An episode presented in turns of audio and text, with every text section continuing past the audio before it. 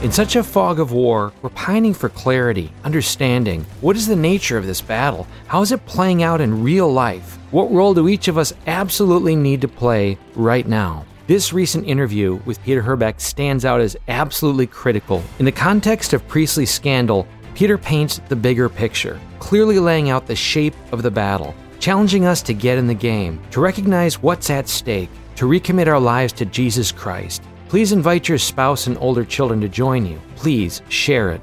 Our mission is to make God, who is love, known. Join us at ilovemyfamily.us.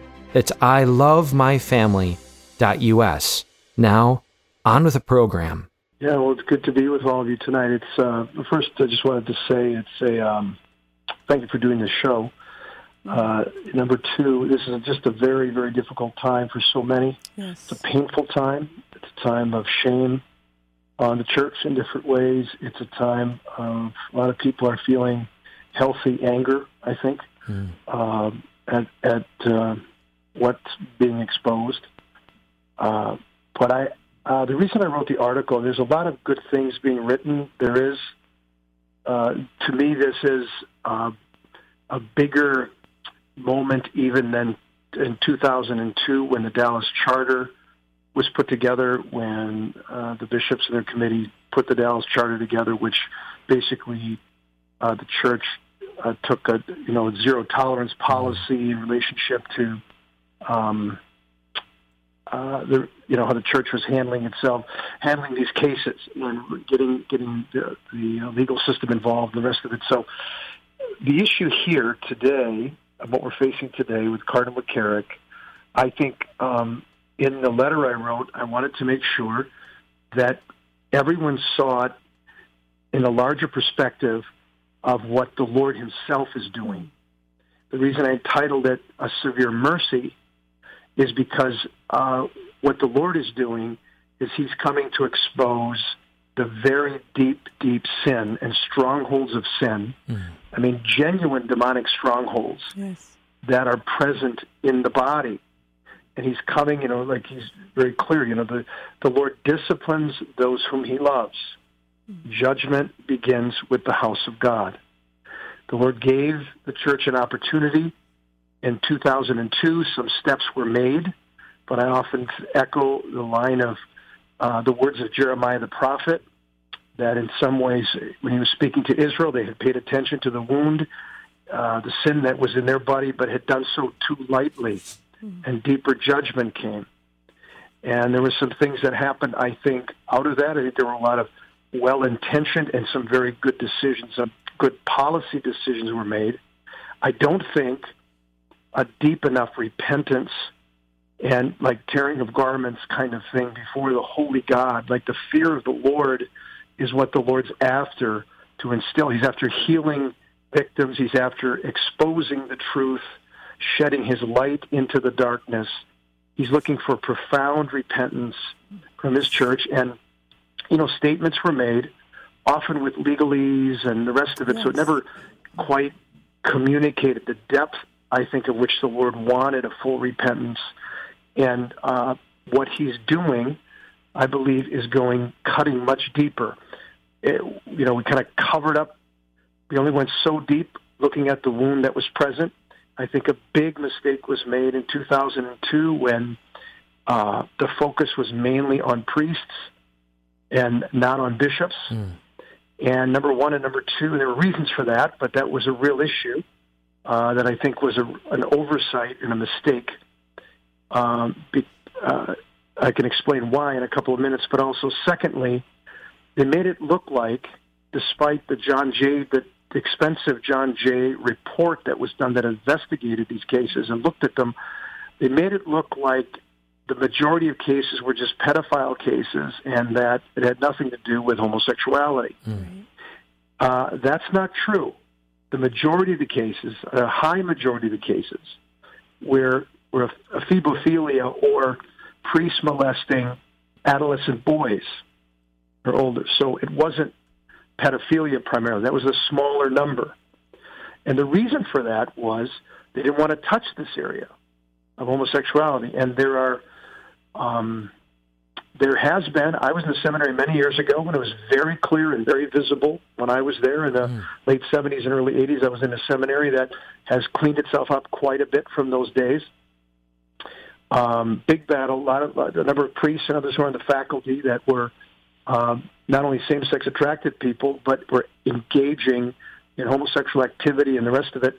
Eventually, the diocese I was in um, was willing to take a look at it and remove these guys.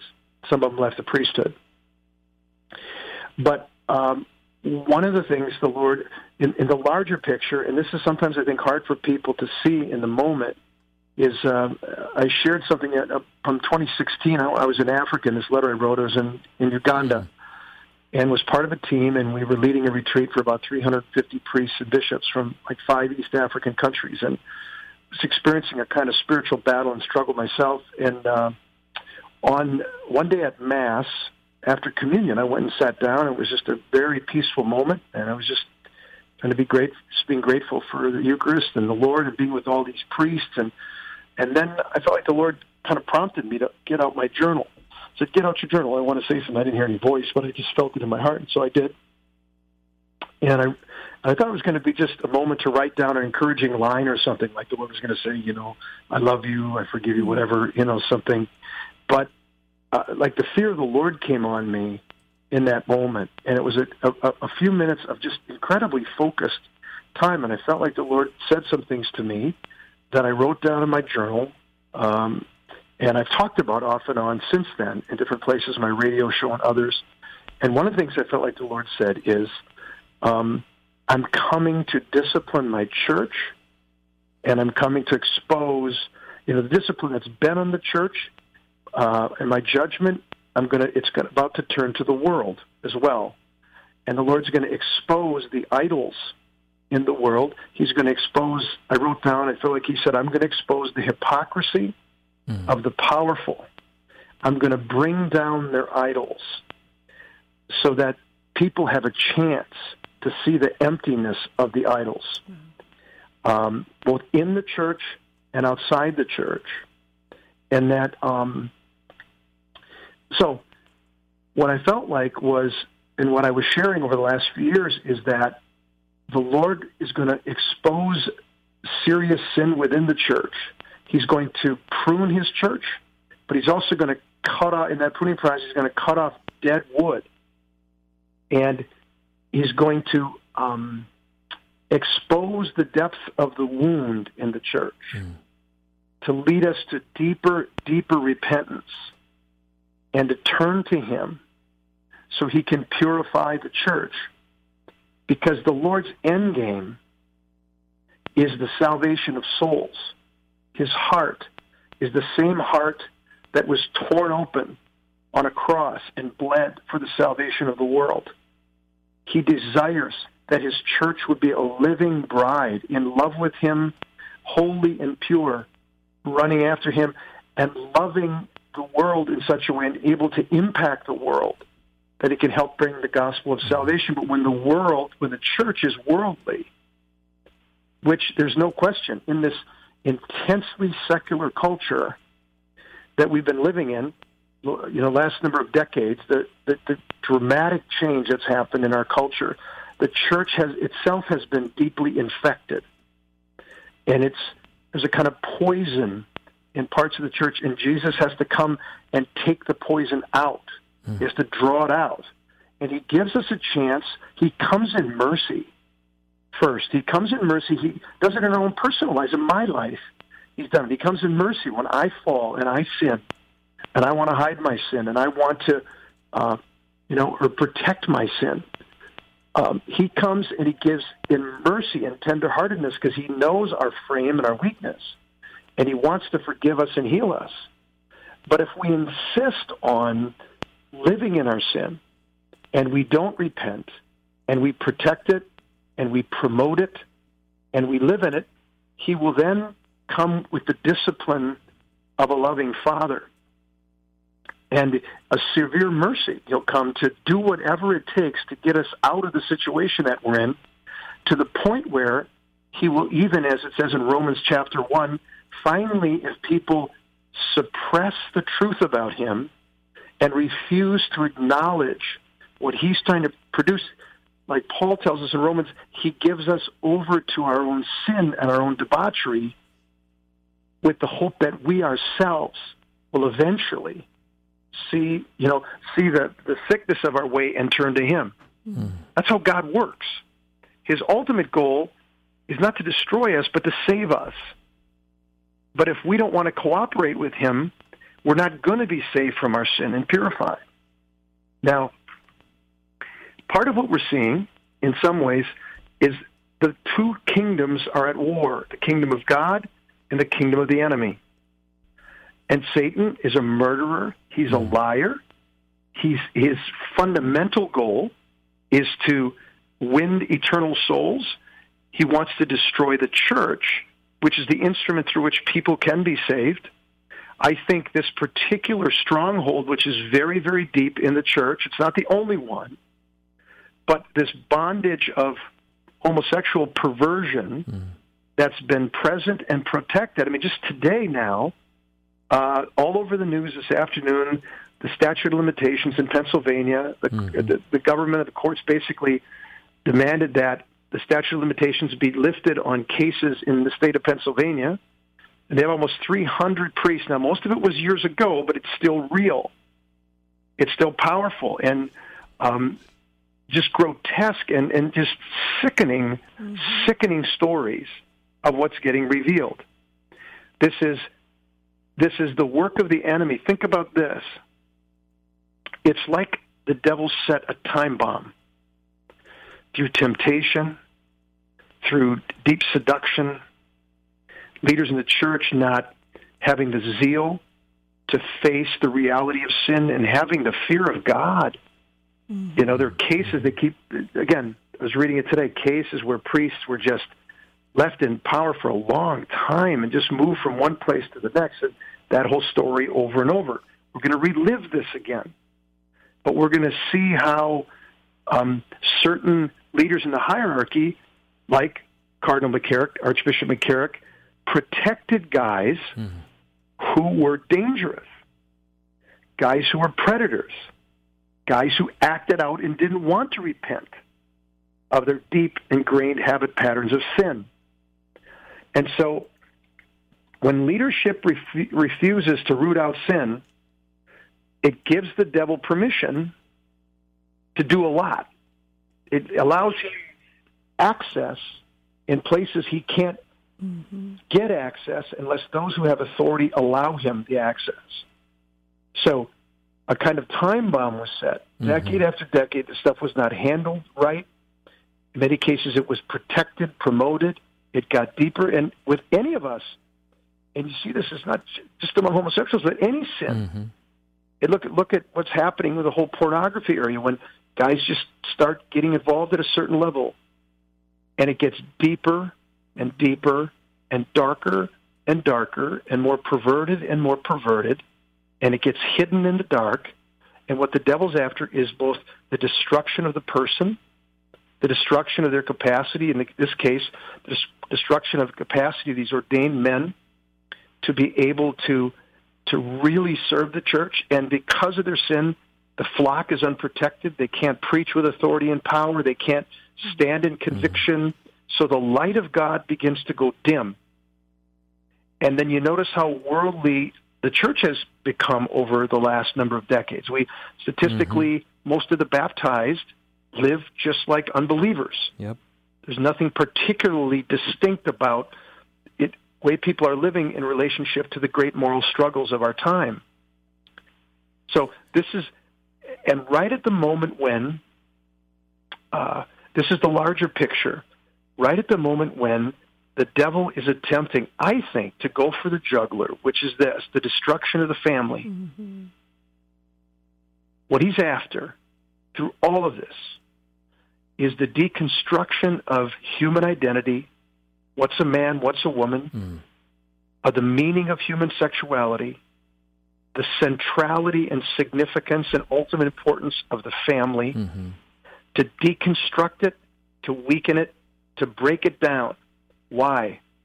Because what we know now, we know sociologically, we see this throughout the West now. We've got enough data on this. We used to think as the faith goes, so goes the family. And there's some truth to that. But just as significant is as the family mm-hmm. goes, so goes the faith. Mm-hmm. Why? Because the family is the icon of God. It's the very living image of God and the, and the story of God. The story of salvation from Genesis to Revelation is the story that's received by that icon. And that's where that story makes sense, where, where, where mom and dad are imaging God in some way and they're participating in the creative purpose and the, the family becomes a domestic church.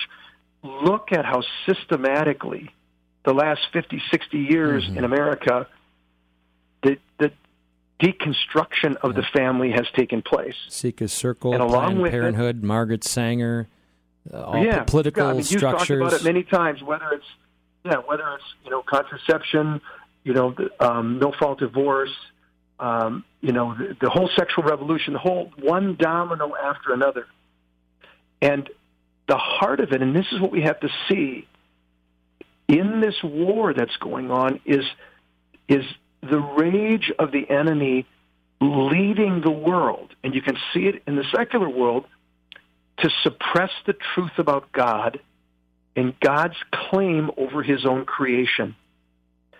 And we believe the lie that if I'm going to be happy and free, nothing can stand in the way of my self creative freedom, my power to define my own truth, my own reality, and God becomes our adversary. That's what's happening in the secular world around us in many ways. So in Obergefell, the very first line, the capacity, right? Every man has the right to define his own identity, which obviously we have a subjective power, but it almost wrongly articulates the narrative that we've come to that we could actually, by our raw desire, determine the physical world around us, including our own bodies. No, keep going right on. It's woven yeah, into our, our yeah, politics. And see, yeah, and you see, you know, Pope Benedict XVI said what we're witnessing is humanity is pushing God from the human horizon on a, on a broad scale. Uh, Sister Lucia, you know, said, told Cardinal Caffarra, who told John Paul II that Mary told her, the final battle between Christ and Satan will be over the family. Mm. Pope Francis said at one point a couple of years ago, the whole world is at war against the family. Mm. And so that's why all the sexual madness and a hundred genders, all that stuff is going on, okay?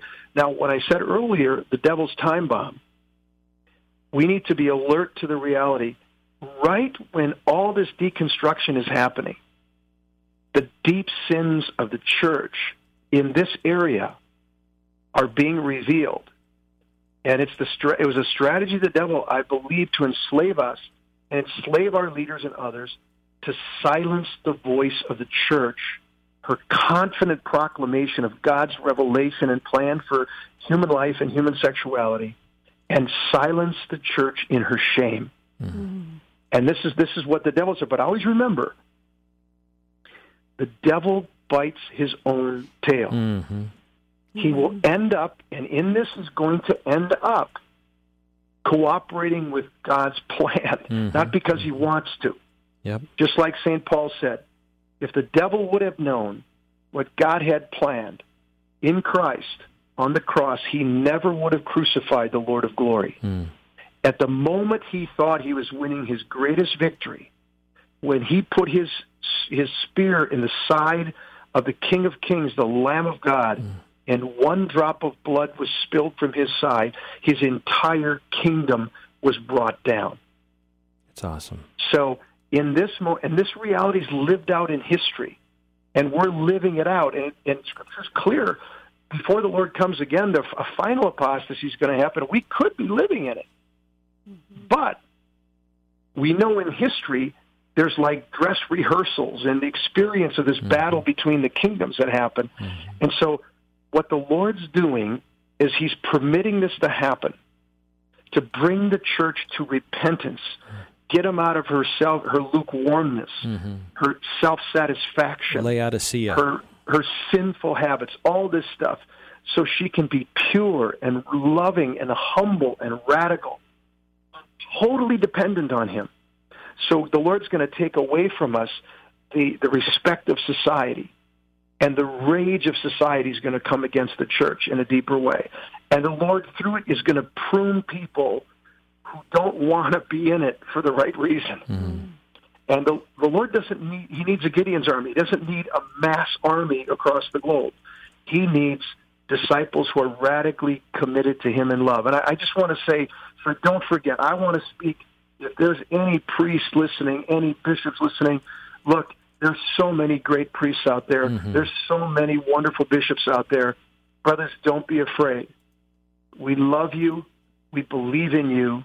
Christ has called you. You need to know the king is in charge of all of this. He's not he's not afraid. He's not, you know, confused about what's going to happen. What he's after is deep repentance and he's going to instill in his body a profound fear of his holy name. Mm. The fear of the Lord is the beginning of wisdom. And there's a lot of stupidity and foolishness and sinfulness. You know, sin makes us stupid. Mm-hmm. It makes me stupid. You know, it makes you stupid. And and strongholds of sin that are present for a long time, and we we deny them, we suppress it, we make excuses for it, we guard it, all that stuff. That makes us, it weakens us, it makes us foolish, and the fear of the Lord is needed to bring wisdom. Mm.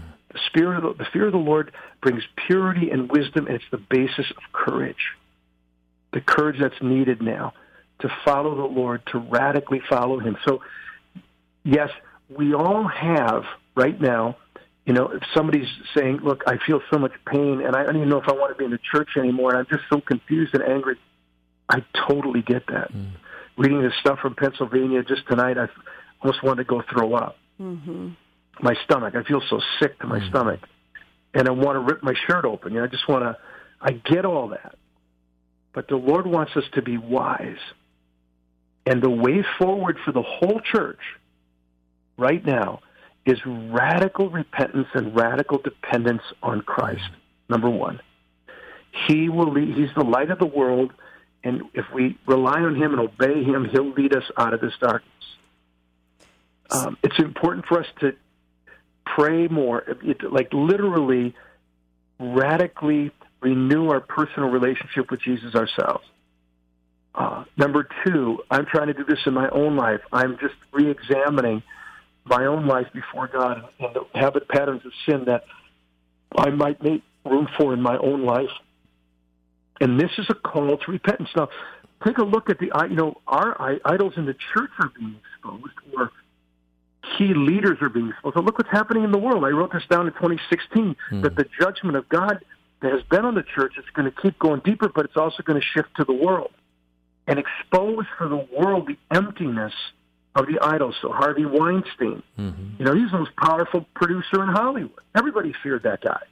You know, when he went down and he was exposed, you know, my initial response was good. You know, and after a few days, I felt like the Lord said, "What's the matter with you?" To me, mm. you know, He said, "Have you said a prayer for him? Mm. Have you shed a tear for him? Do you know why I've exposed him so that he could repent? He needs to pay for the crimes he's committed." But ultimately, Jesus loves that man and wants to save him, right? And self righteousness and the rest of it on my part, I just feel like the Lord told me to repent of it. Mm. Look at Bill Cosby. Look at um, there's just a whole bunch of these guys in Hollywood that have been exposed, and then even the tragic things like the suicide of Robin Williams, and the suicide of Anthony Bourdain, and mm-hmm. the sadness around that. But these people were like massive cultural icons that everybody wants to be like. To pursue that, oh, if I had what they had, man, if I just had that kind of talent, that kind of fame, that kind of power, that kind of influence, and none of those guys were talking about following God and acknowledging God and living for God. Right? Yep. yep. And so the Lord is permitting this to happen so we can see the emptiness of the idols of the world and stop genuflecting to the world. The church is accommodating to the world. It genuflects to the world in way too many places. Mm. We're afraid to be countercultural. We're wrapped in much of the secular bondage mm. that the culture's in. Broad segments of the church are there. And I believe in my heart that the heart of Jesus is for the salvation of the world. And what did he say? If to the church, if your salt goes flat, you're literally, he said, you're no good to me. Mm-hmm. If your light goes dim, you're no good to me. And our light is dim, and he he has to save us. He, you know, he has to come, and he's coming. He's here. This is my point. Don't be discouraged by the discipline of the Lord. Mm. Don't just see that as like the devil's victory or that the church is just so screwed up and getting out of here. Friends, there's no other place to go. Right. This is the church. John six, right? We're approaching it in the in the bread of life narratives coming up. How many left him, and they yeah. didn't. They they were as confused as those who left, but they had that core sense of where are we to go. You have the words of everlasting life. To me, that seems to me that the ultimate quality we're being stripped to a point of acknowledgement and following in spite of our senses. Yeah, and I, you know, I'd say what the Lord is after for us is is you know repent, healthy repentance. You know, is what He's after in all our hearts to have a zeal, have a zeal for the house of God, and a zeal to align ourselves mm. with the, with our King. Amen. And His purpose in the world. I love that. That's what we want to do. Excuse me. That's where He's leading all of us, and all of us need His help in this. And the Holy Spirit's here to help us, and He wants us to not be afraid. Let's tell the truth about our lives. Let's let's expose sin wherever the sin is exposed. Mm. You know where it should be. Let's get to confession. Let's deal with it. And if any bishops are listening, I, where the Lord is allowing this to go is, you know, I just heard some people talking on the news about, you know, Archbishop Chaput in Philadelphia, who has was brought to Philadelphia. He's a fantastic bishop, mm-hmm. a fantastic yes, man. Yes. Um, has no interest in hiding anything. At least that's the man I know. And he's there, and he's been in Philadelphia. Terrible situation. He's been cleaning it up. He's been honest as all get out now many cases from the past are now going to be revealed, and people are saying, going after him, like all he wants to do is to protect the church and protect its money and all that kind of stuff. That's not him. So some of these bishops, and a lot of the bishops, are going to go through a tremendous purging, and they're going to be brought under the discipline of the Lord, and and they're going to suffer. Some of them who don't even deserve it. You know, some will deserve it, but some won't. And that's just part of what the Lord's doing, and we all need to simply obey Him and walk in Him, and then be faithful to what He's called us to. So when people might ask you, Greg, or people might call and say, "Okay, what am I supposed to do?" Pray, mm-hmm. fast, and mm-hmm. don't underestimate that. Mm-hmm. It's it's maybe the most important thing that needs to happen. If you need to write your bishop, write your bishop. If you need, and then ask the Lord, Lord, what are you asking me concretely to do beyond this? Um, what place in the church or in society, what particular um, uh, gifts or calling has God given you to make a direct contribution to helping keep the church focused on the right thing at this moment and cooperating with the Lord? Pete, I want to extend an invitation just yeah. while, while, we're in the midst of this. Folks who are maybe thinking about some of the things you're sharing. By the way, folks, you're tuned into Ignite Radio Live.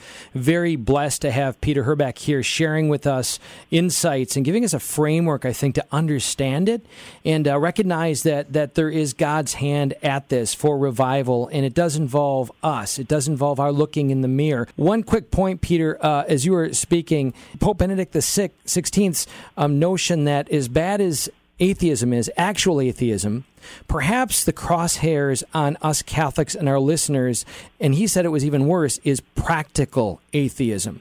This notion that we could be even devout, we can have pictures on our walls, we can pray the rosary, we can go to Mass, but our heart of hearts does not real, reveal to to others around us and the way we spend our money and our time and what we really desire to really be children of God. Now we're all you know, working it out with fear and trembling.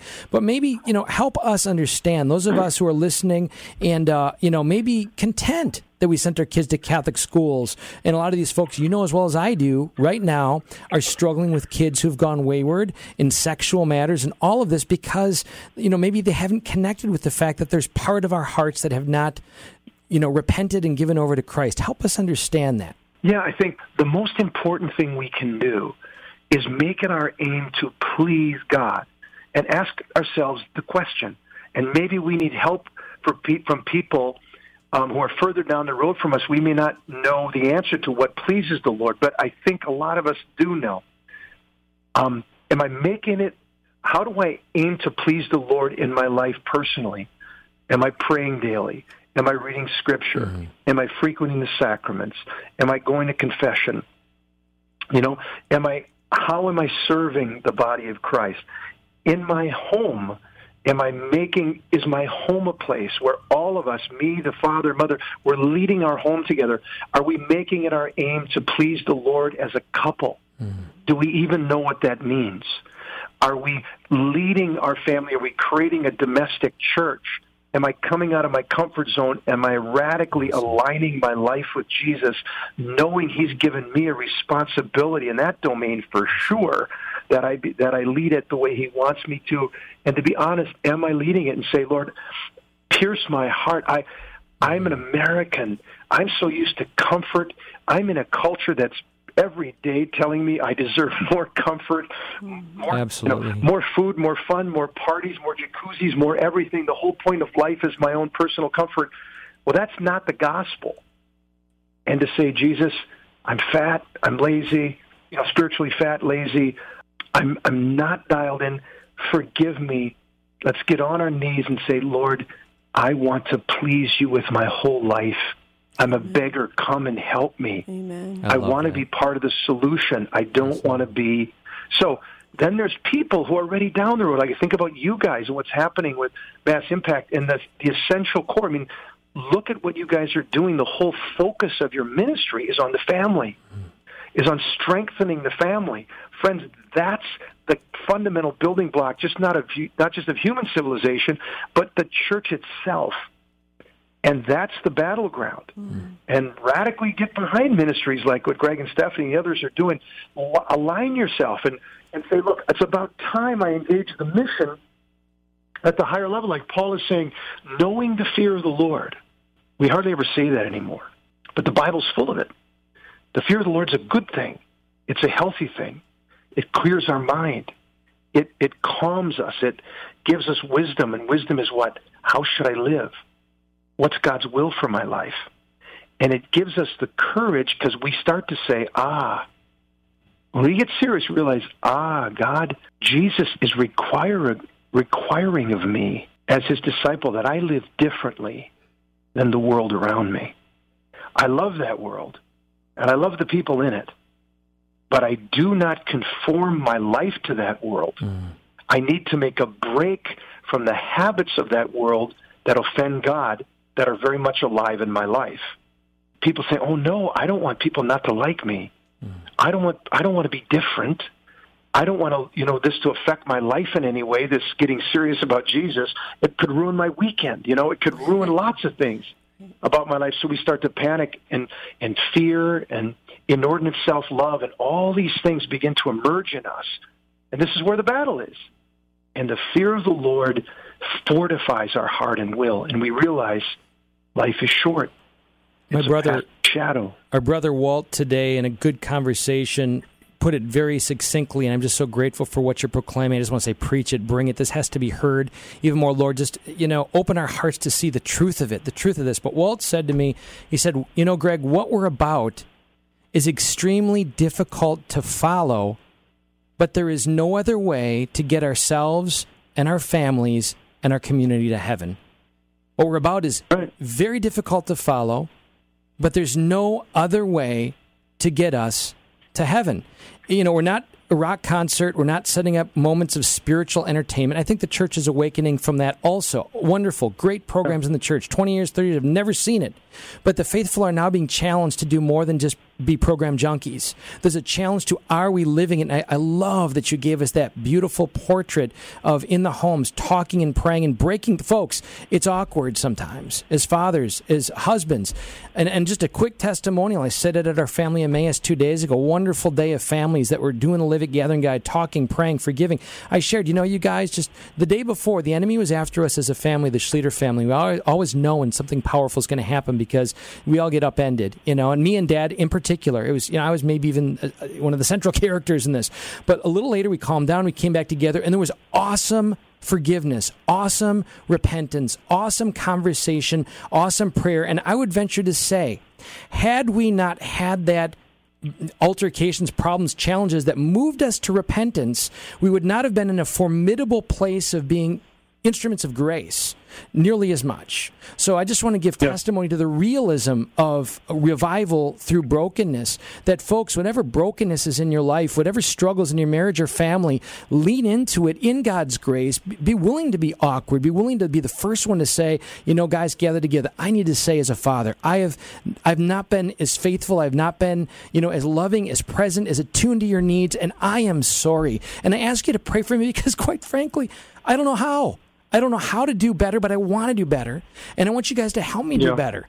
So just that candid yeah, conversation think, yeah, is so good. Great, yeah. yeah, that's right on. That's right on. I think I know in, in you know some of the battles I've gone through in my own life to say you talk about foolishness, like somehow you know looking at the Lord and the life He wants to lead me into. It's like okay, you know, if I have to.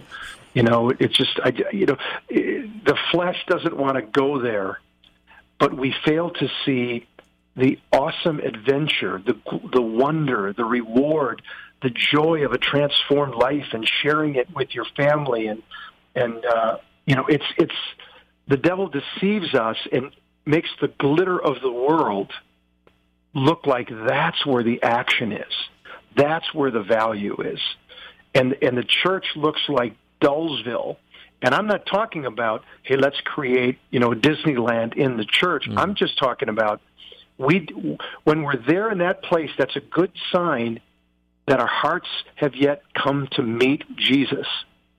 We know a sense of obligation. We know, uh, you know, it's like we haven't discovered the treasure that's hidden in a field. The man who came upon that glorious treasure, and he took his entire estate, uh, money, and he you know, he, he liquidated it all and he bought the land so mm. he could have the treasure. Mm. And for many of the baptized in the church, we live as if we've never seen the treasure. And it's obligation and just duty and we haven't discovered that and that's what the lord wants to bring us to and that's happening in many places around the around the church today and many people are living like in a loveless marriage almost mm-hmm. you know and we're meant to be in a vital marriage with the Lord. And He will feed us and renew us and and uh, strengthen us and give us the joy and the happiness ultimately that we're seeking. And so, um, Greg, you know, I'm, just as we're we're here, and Stephanie, I keep thinking about our brother priests, and it's just so important. I'd say for you know those who are listening, many of you know good priests. Mm-hmm. You've known them for years it's really important for you in these days, especially men. I want to challenge men. You go look your pastor in the eye, who you know. You grab his hand and you tell him, Father, I love you. I'm standing alongside you. And we need to be closer now. And all of us not get scared, timid, run away, or get angry, bitter, and cynical, and let the enemy take us right out of the game. We're meant to lead us it's meant to lead us to healthy repentance all of us. Mm. and that always leads to hope. It leads to life. It leads to conviction. It makes us new. And what the lord wants us to do is to be able to live the message more radically for the sake of the salvation of the world and the glory of his name that's what he's mm-hmm. after that's what we're made for that's why the church exists and the lord will not let the church be a sick pathetic you know lukewarm, worldly body on the earth. Mm-hmm. And so this is the fundamental thing. The devil doesn't want to cooperate with this, but he is cooperating with mm-hmm. it because the church is going to get purified through this. The church is going to get a lot smaller probably for a time. So be it. but let it purify us so that we can radiate the love of Christ. Um, Peter, you brought believe up in Him. So you brought up the, the just horrific, tragic uh, Pennsylvania grand jury report that was released in its entirety today. I'm a Pennsylvania girl, uh, Diocese of Erie for 40 plus years, and so you know my heart is just weeping alongside of so much going on there, and I, I just want to. Um, say, at least for the Diocese of Erie, Bishop Persico, who I know was one of the first bishops to come right out and release stuff. And he's only been a bishop for six years, and all of that time has been in Erie, PA. But um, was quite moved going to their website today, and the banner across the, the page was "Create in us a pure heart, O Lord." Psalm fifty one ten Yeah. and something that he has called the people in that diocese to do. It's a 13 county diocese. Um, that on the feast of Our Lady of Sorrows, here in a couple weeks, September 15th, I believe, is the day that he's asking all the churches there across their diocese to stay open from 7 a.m. to 7 p.m. and inviting people to come and pray during that time. And, you know, that's powerful. That's, you know, helping that's to, I good. I think, think. Yeah. to break that bondage of that demonic hold and, and to, to bring people in like that. as profoundly hurt and offended people who are at the center of this are, uh, the chief one who's offended by all this is God. Amen. God is profoundly offended by his own creatures and creation when we do these things, you know? Mm-hmm. And it's easy for us, and it's easy for us to focus on this, and, and right now the attention is on this. But, and it's easy for, you know, Catholics to get really angry, and it's okay. It really is okay to have righteous anger, Right. to, to say, be angry but don't sin. I'm not, but what I want us to, to think about, and don't forget this, because what the Lord is after is the purification of his whole body. Mm-hmm. How many of us, you know, are offending God in what ways? Hmm. Amen. Are we keeping holy the Lord's Day? Are you know? Think about that. You know, eighty percent of Catholics don't go to mass on Sunday on an irregular hmm. basis. Guess what?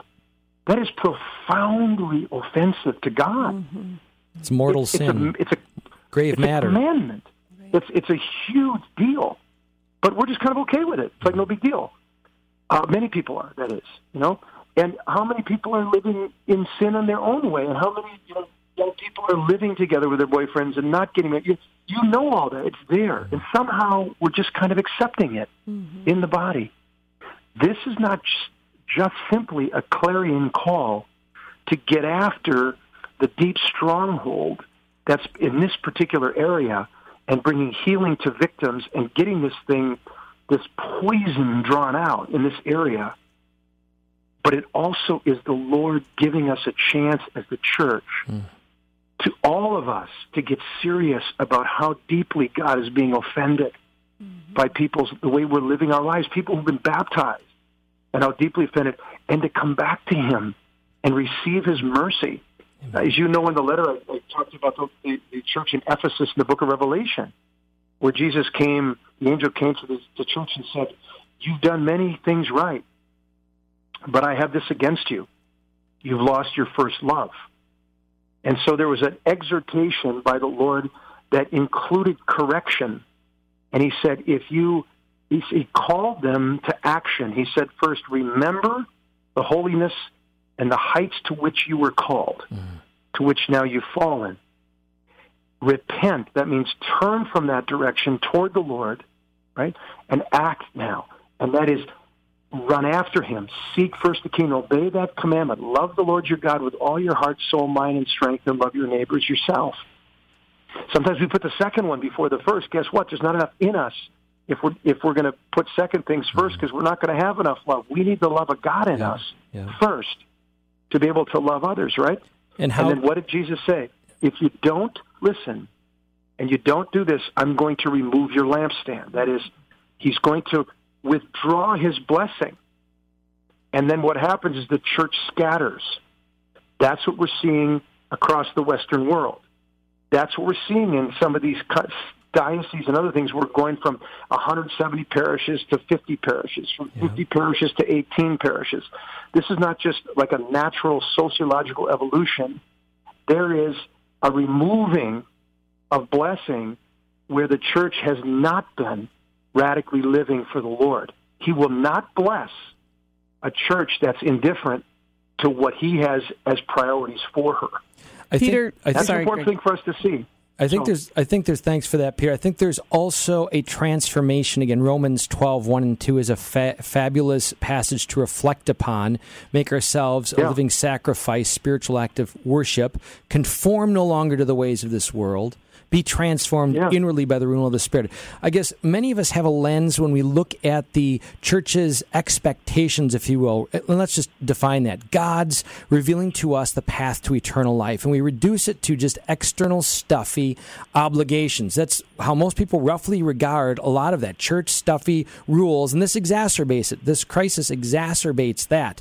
But the truth is, and you and I know this by the blessings that we've had in modicum, many more to come, but that God wants to flood us with his blessings. And so going to Mass is to receive the gift that God wants to pour into us. Praying as a family is to receive the gift. But how un, how uncanny that, that this is happening almost to the month that Paul VI promulgated Humanae Vitae 50 almost years ago. Yeah. And, and the foundation of that, which connected love and life together by God's design to make love known. Husband and wife, Holy Trinity with child, to make God, who is love, known. With the short time we have here, Peter, um, obviously a big piece of this, and it, it's, it's so evident tonight as we've been speaking, is it's all men.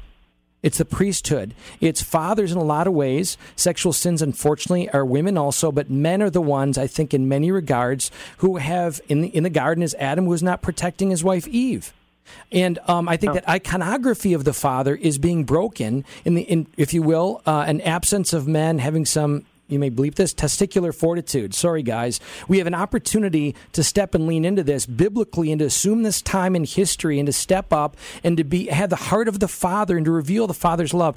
Could you just pray us as we land this tonight, Peter? Just um, lead us in prayer and maybe particularly for men to uh, receive the grace and the anointing of this moment.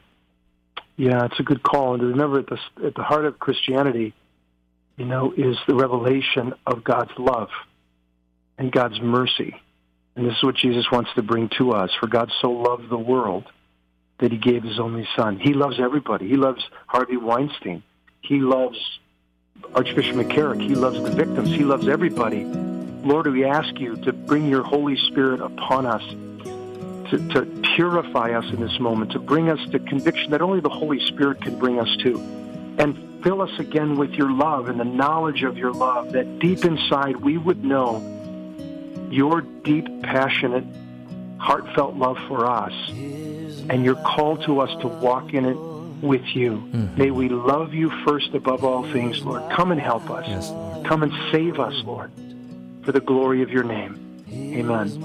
Amen. Thank you so much, Peter. Hey, folks, the Spirit is pouring forth. Let's live it to overflow. God bless you all.